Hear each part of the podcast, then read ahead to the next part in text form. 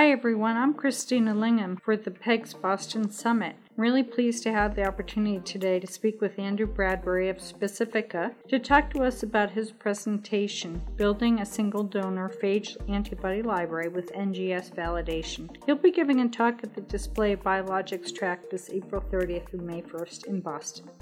Andrew, thank you for joining us. Tell us about yourself and your work.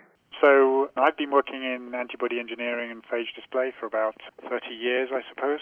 And I've worked first in Cambridge. I did my PhD with Cesar Milstein, the inventor of monoclonal antibodies. Then moved to do a postdoc in Italy. That was supposed to be a couple of years. It ended up being 10. And then from there, I moved to Los Alamos, where I was a senior scientist and group leader until last year. And last year, I retired and joined a company I founded the year before full time as uh, Chief Scientific Officer. And the company's Specifica, and we specialize in making antibody libraries of the highest quality. Can you outline what you consider to be some of the greatest obstacles to developing libraries?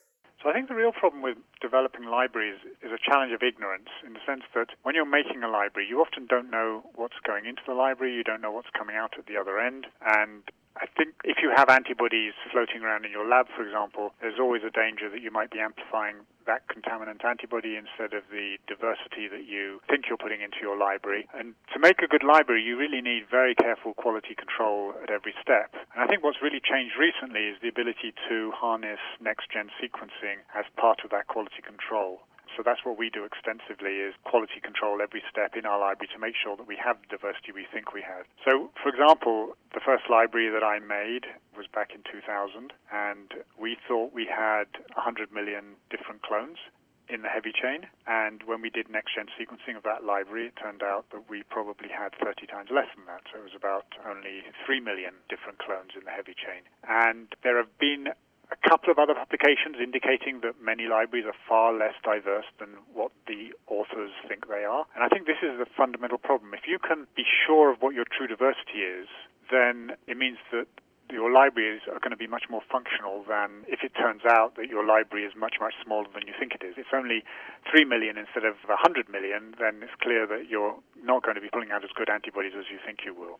Tell us more about your approach and what's unique about it. So, what I'm going to be talking about at PEGS is one approach we're taking to making antibody libraries, among others, which also includes synthetic libraries. But there was a very interesting paper published last year where they looked at the diversity of naive B cells and their hypothesis or their conclusion from the next gen sequencing they had done was that every naive B cell essentially contains a different antibody gene. And so this led me to think, well, if that's true, then the obsession uh, of people to get as many donors as possible into a library may be a bit misguided, and perhaps you can get enough diversity in a library from a single donor.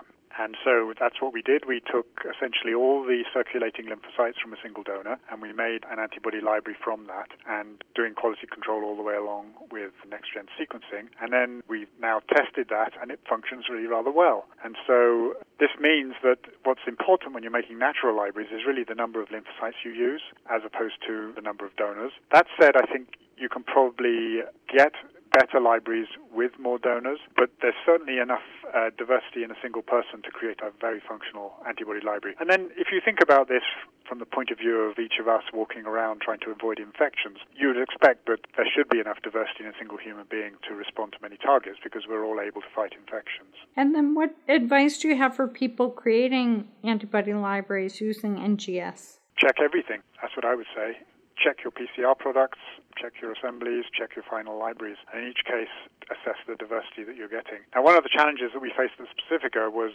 the informatic analytic, analytical tools to actually analyze the diversity, the next-gen sequencing data that you're getting. And now we've now set that up in-house, but there are a few companies out there, I believe, that will do that work for you. And of course, if you find it all too challenging, just come to Specifica, and Specifica can make your library for you. What are some of the most exciting developments emerging in the display field, and how has your work changed as a result?